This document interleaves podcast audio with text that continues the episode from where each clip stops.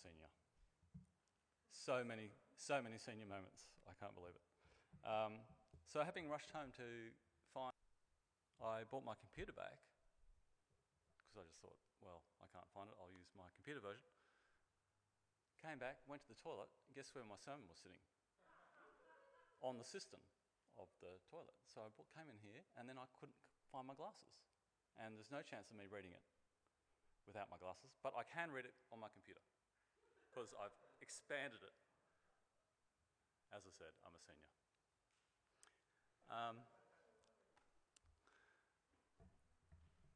in 2017, I, I, had to have some implants. Um, and I asked my dental surgeon, just as he was kind of finishing up his inspection of my four newly inserted shiny porcelain crowns, when will I get used to the weird feel in my mouth?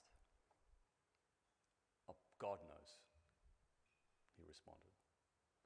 To which I shot back, Yes, I know he does, and I'm glad for that at least. Crickets. So I filled the void.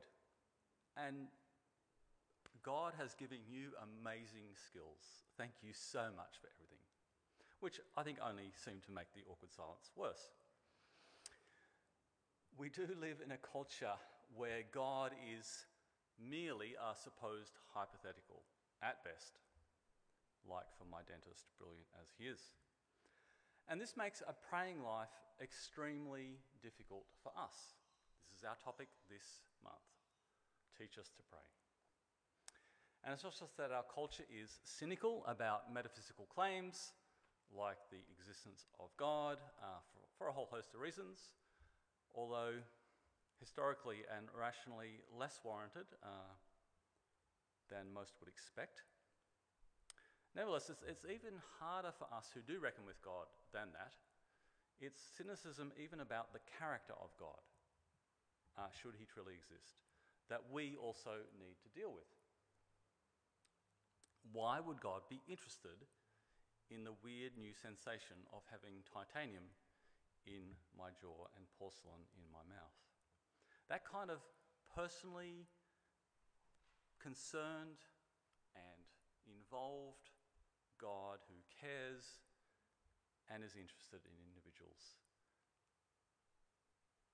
No. No, no God is Maybe God is a moral necessity for general human rights, God is a principle that guarantees logic and rationality, or God is the ground of our contingent being. So, without discounting any of those important intellectual questions, in this second of our talks on the praying life across January, today we'll, we'll be asked to reckon with within ourselves do we have this cynicism about God? That he would be of such character as to concern himself with our personal needs, our individual concerns, whether that be our fitness habits, the fighting neighbours next door, the common good contributions of the company that I work for, or the culture of greed and, and hypersexualization that we live in. See, the extent to which we diminish God to kind of certain boxes of interest or particular ways of working or spiritual end goals only, then of course our praying life will likewise be restricted. So, just giving you a heads up, are we willing to question our cynicism about God's character or his way of working tonight. Let's pray. Lord God, where we've unknowingly or even knowingly fallen for inadequate views of you, small versions, please search us. You know our hearts open up to us true ways of seeing you, new visions of who you really are. In Jesus' name, Amen. Well, Psalm 23 is going to be our base uh, for this second Praying Life sermon. And I'm going to start with some brief observations uh, of the text before diving into reflections and heart work. Psalm 23 is probably the most famous of Psalms in our time, used very frequently at funerals. But it's not always been so, as far as I can work out. Uh, the devil's favourite psalm seems to be Psalm 91. Jesus loved Psalm 110 and Psalm 22. The apostles' favourite uh, to preach from uh, were Psalm 2 and 16. And the early church was very enamoured with Psalm 8. But Psalm 23 probably has a case for being top of the pops. Uh, certainly, it's very helpful tonight for addressing how cynicism hinders a praying life. So instead of uh, our sort of hazy or maybe even lazy familiarity, I, I thought it would be good just to slow down and initially to notice or re-notice some of the features of Psalm 23. It's only six verses, so here's some brief observations before we move on to the heart work of reflecting.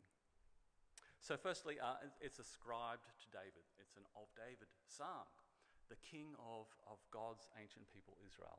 And this is very common in the Psalms, about 70 uh, of them.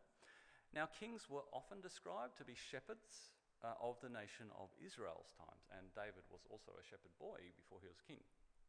But here, uh, the, the shepherd King David describes God as his shepherd.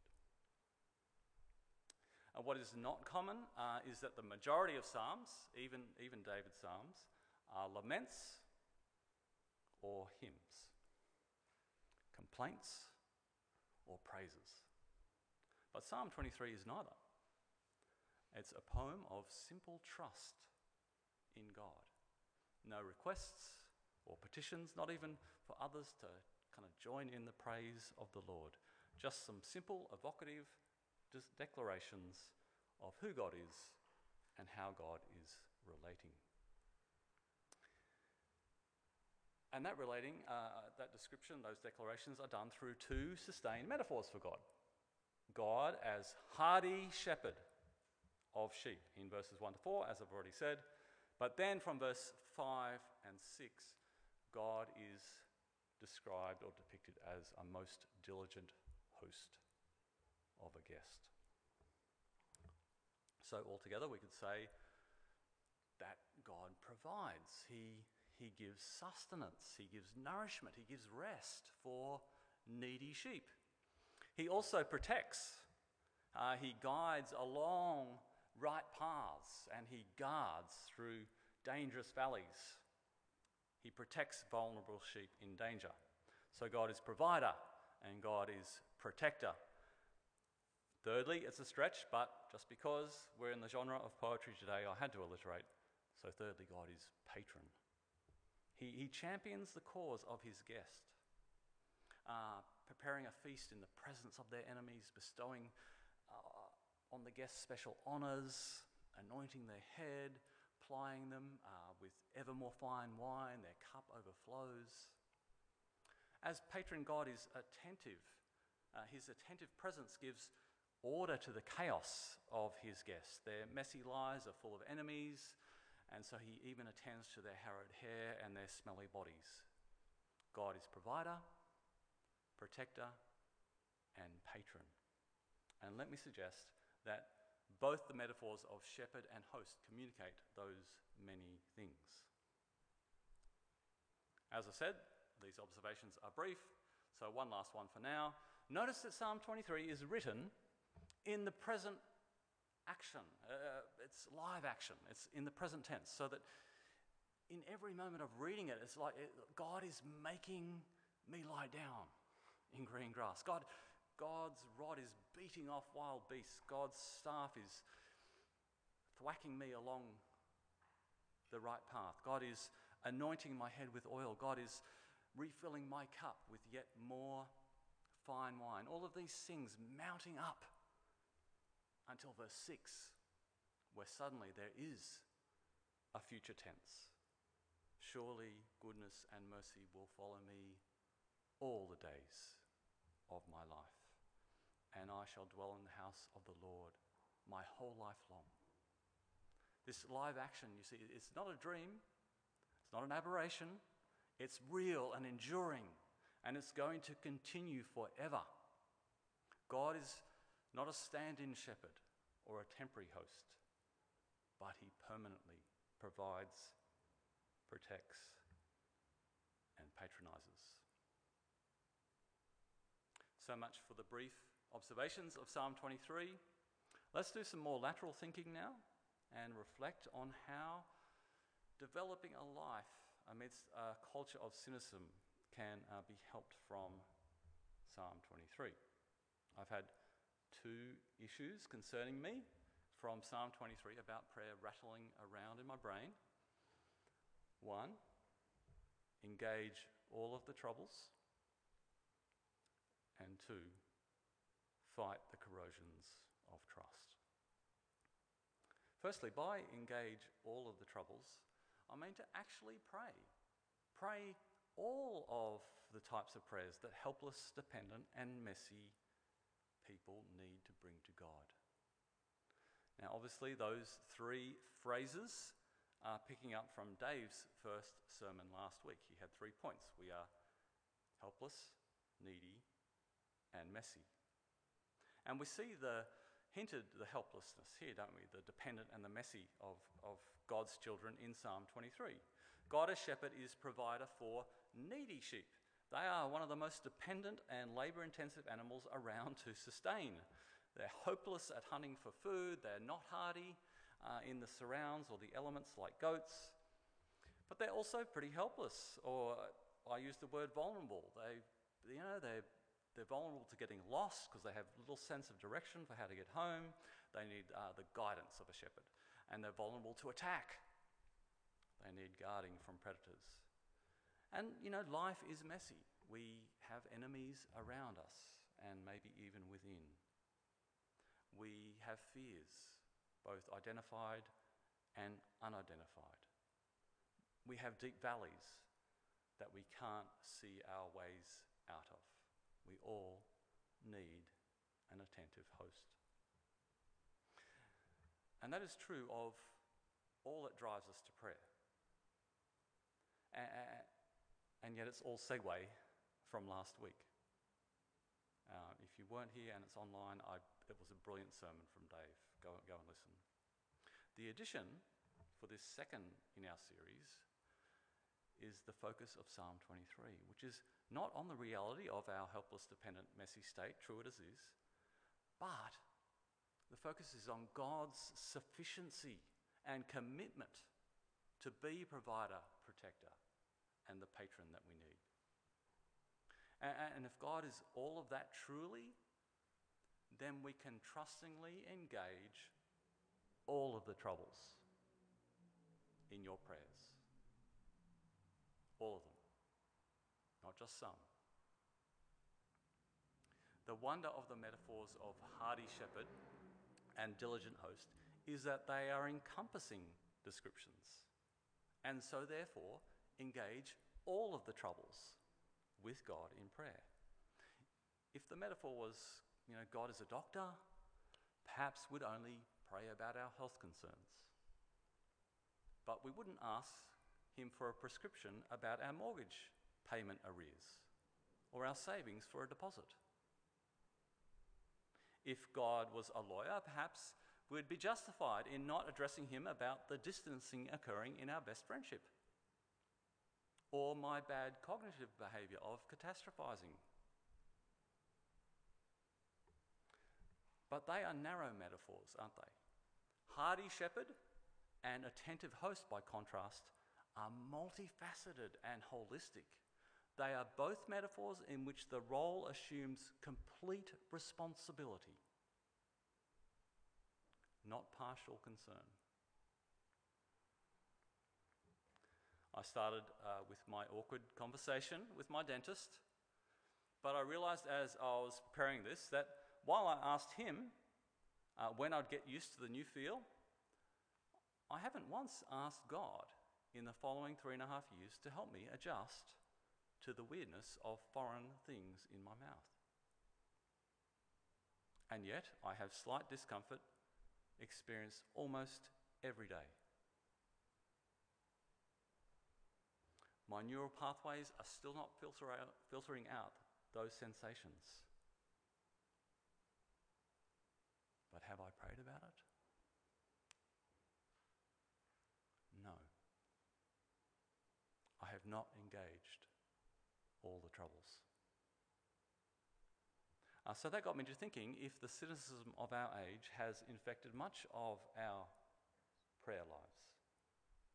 Here are a number of other things I just wondered about as I was thinking through this and reflecting. Things we might tend not to pray about because, well, God just doesn't deal. Concentration and alertness during a lecture or important client meeting for a stranger or just anyone to bless in our grocery shopping trip. For help containing our compulsive behaviours, whether that's too much social media or substances or other adrenaline pumping behaviours. For the conversion of a family member who, in 20 years, has shown no interest in Jesus. so it's just off the table. For a genuine Sabbath weekend without any work interruptions.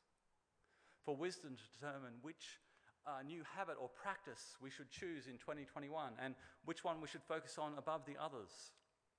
For keeping the romance alive in our marriages, for understanding our parents more, for having a more harmonious household life, for energy to engage in the difficult conversation that I just found myself in at work or with friends, for that weird relative, for deep sleep through the garbage collection night, for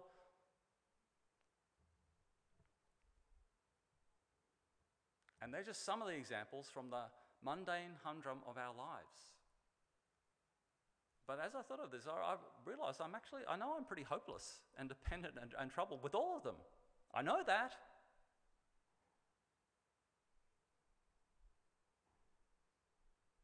But do I know that God is interested, concerned, that He provides, protects,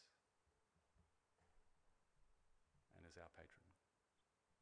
Beyond them, there, of course, there are all the other areas of life to add uh, beyond personal concerns neighbourhood, civics, industry, workplace, church, country.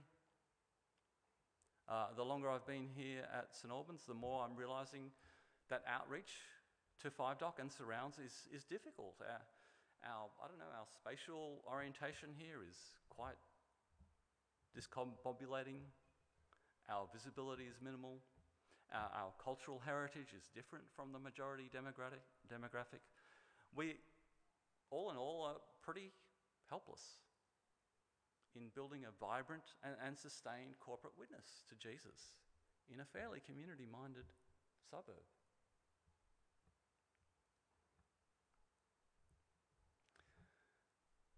quick uh, clarification to finish this reflection before we go to the second one. Um, I'm not suggesting that we need to pray about everything. Or necessarily, actually, I'm, I'm not even suggesting that we need to pray about more things than we are. That's kind of beside the point.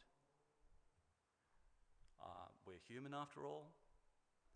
I, I know we have, you know, inbuilt limits, and we forget this to our detriment. Um, during the, the lockdown last year, I, I, I drove myself crazy um, trying to pray for about 300 different people and organizations and things a week. I had my lists, I had my system, my times, and it very nearly broke me. Now, Psalm 23 doesn't encourage us to be more diligent sheep or more self sufficient uh, guests. It rather focuses on the God as our shepherd and host. In which case, we might actually end up praying less if you have this view of God. Especially less furtive, fearful prayers, you know, the ones we pretend we're not praying. How about that? You're in church, folks, and you just heard the words, maybe pray less. So, what I am saying is that if our view of God is clarified and deepened, we will likely discover that there are things we do want to and could pray about. But if we're honest, until now, we, we just don't think that God can deal or wants us to pray about. God is the shepherd who takes the whole life of the sheep into consideration. He's the host for whom every matter under their roof is their concern. At least, hosts in biblical times. That was the expectation. God is really like that. Really? Really?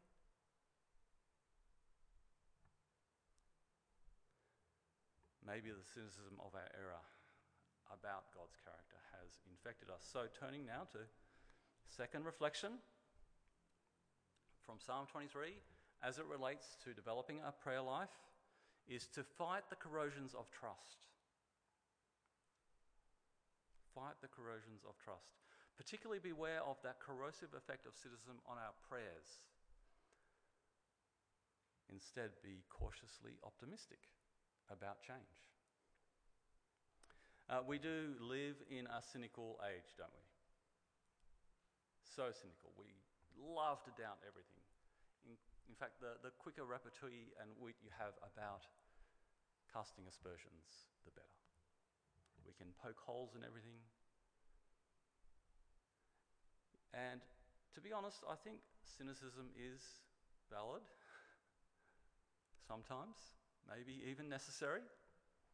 Uh, I think it's quite appropriate to be cynical about nearly every advertising and marketing campaign in our hyper consumer society. Perhaps it's appropriate to be cynical about some media and occasionally even politics. But here's the problem cynicism is not a suitable mindset for life and relationships. Cynicism can be a useful, infrequent instrument, but it is a lousy disposition. Because, especially in relationships, cynicism kills trust. And as we noticed in the observations at the start about Psalm 23, this is a poem of trust. It's, it's, it's profoundly personal, which is the way it needs to be with relationships of trust. You need to know each other and give yourself to each other. You need to trust each other. God is, God is not even referred to, to by the title God in Psalm 23. It's as if that's, that's far too neutral and distancing to use the title God. Rather, in Psalm 23, God is always referred to as either Lord, capital L O R D, which is the translation convention for, for Yahweh, God's uh, covenantal name. Uh, it's as close to talking to God while talking about God when you, when you use that word, when you use that name. Or, if it's not Lord, you, God is addressed directly in the second person singular you, you, yours. And further, there's a direct uh, relating and speaking with God. No roundabouts, no intermediaries. The Lord is my shepherd, not other shepherds. He makes me lie down in green grass. He, he leads me for his name's sake. Your rod and your staff, they, they comfort me. You anoint my head with oil.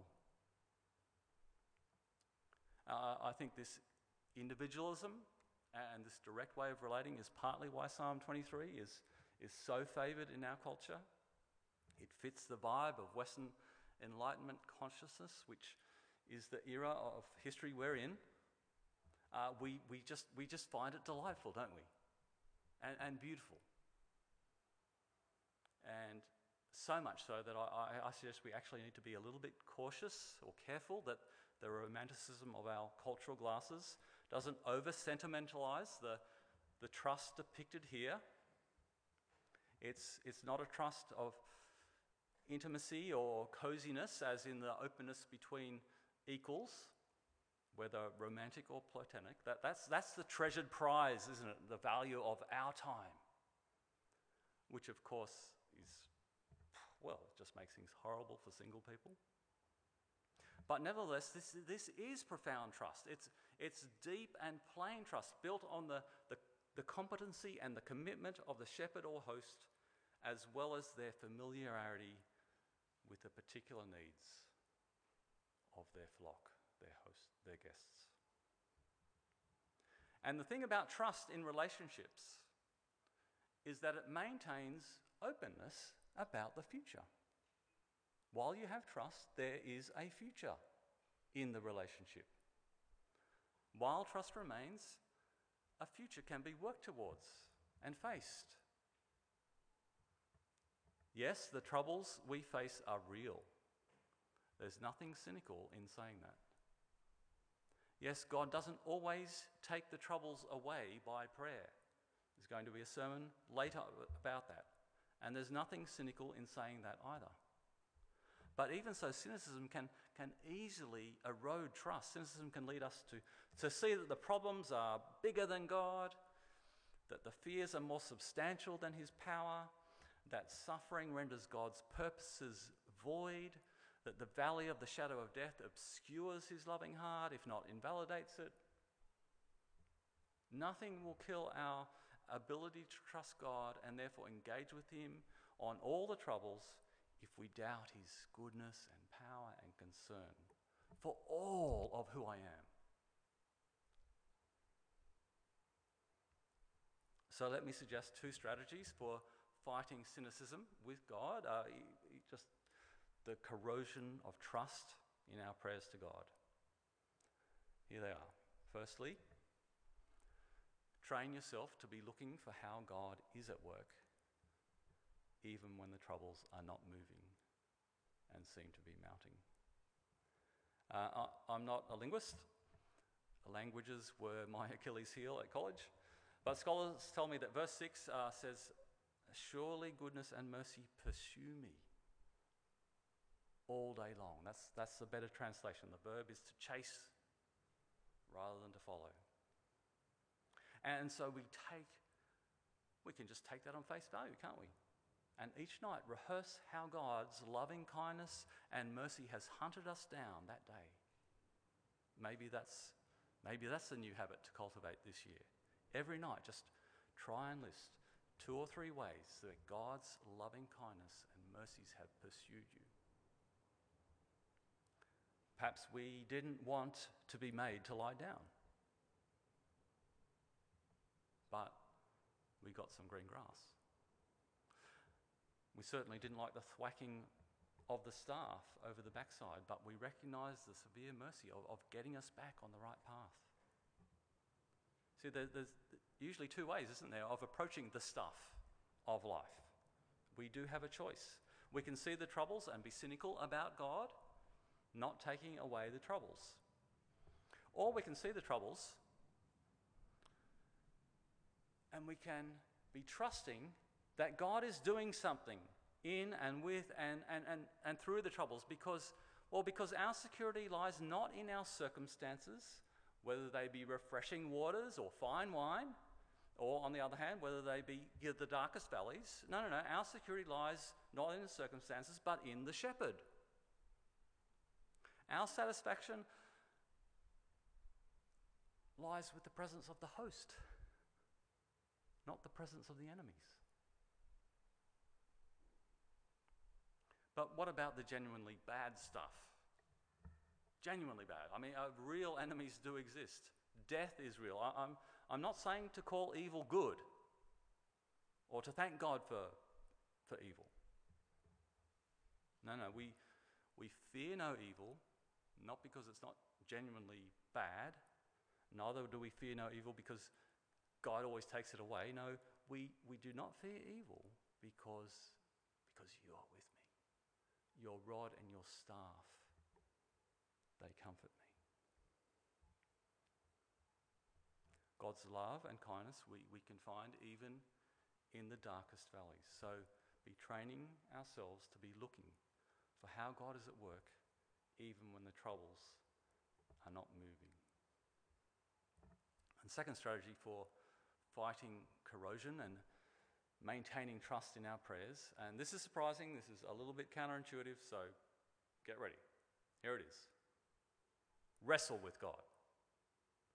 Really wrestle. We said that this poem of, of simple trust is a, is a poem of simple trust in God, and it is. But its imagery sort of twisted, and the romanticism of our culture might mistakenly turn that simple trust into advice to nestle with God. Nestling is what you do with, I don't know, with, with equals that you trust or with your pets.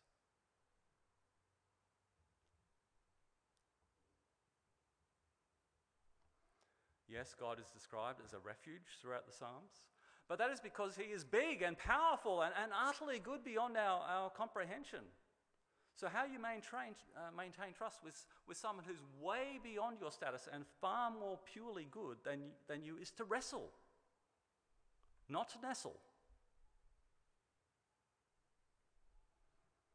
And you just, I mean, the, the Psalms are the authorized prayers of the Bible. They're, they're, they're God's words to us to use back to Him. And they are just full of expressions of rage and hatred and confusion and on the other hand, complete adulation and exaltation and hope. The Psalms evoke practically the whole dimension of human experience, and it's all addressed to God. There is very little gap between what is thought and felt and what is said to God in the Psalms. That's amazing trust, isn't it? cynicism low, trust high. Trust is so high because God is so committed that He has covenanted Himself to His people. And so the prayers of the Psalms take the position that, well, that actually you only have God to deal with. And so have it all out with God. That's how you express trust. You wrestle. Because He is far bigger than us, far more powerful than us, and far better and good than us. The complaints, the, the vindictiveness, as well as the, the kind of visceral celebrations of passion for God, this, this kind of goes against our, I don't know, is it our Anglican, Anglican heritage or something? The stiff upper lip of England? I, I don't know what it is. It, it just doesn't feel right, does it? It feels a bit awkward. It's not, it can't be right. That's not very religious, is it?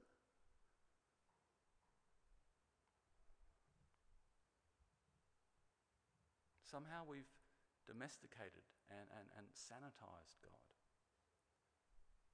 And we've forgotten that He's a hardy shepherd. The bleating sheep, He is well able to deal with. Bleat away. Bleat away.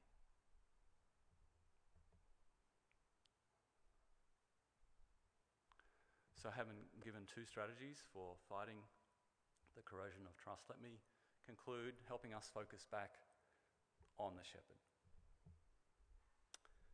In John 10, Jesus takes the imagery of shepherd, the Lord, Yahweh, and he applies it to himself.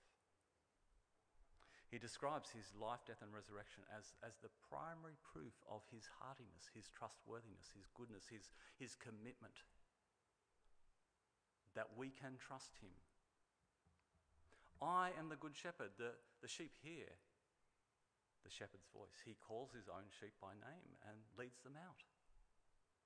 When he has brought out all his own, he, he goes ahead of them and, he, and the sheep follow him because they know his voice. A bit later in John 10, I am the good shepherd. The good shepherd lays down his life for the sheep. I am the good shepherd. I, man, he says that five times. I know my own, and that my own know me. There's trust, you see. Just as the Father knows me, and I know the Father. And I lay down my life for the sheep. Poetic imagination of David, Psalm 23, confirmed by historical event and the action of Jesus he offered up his own body in the presence of enemies so that we could eat forever in the house of the Lord in the presence of our enemies. That is the extent of the commitment of the Good Shepherd.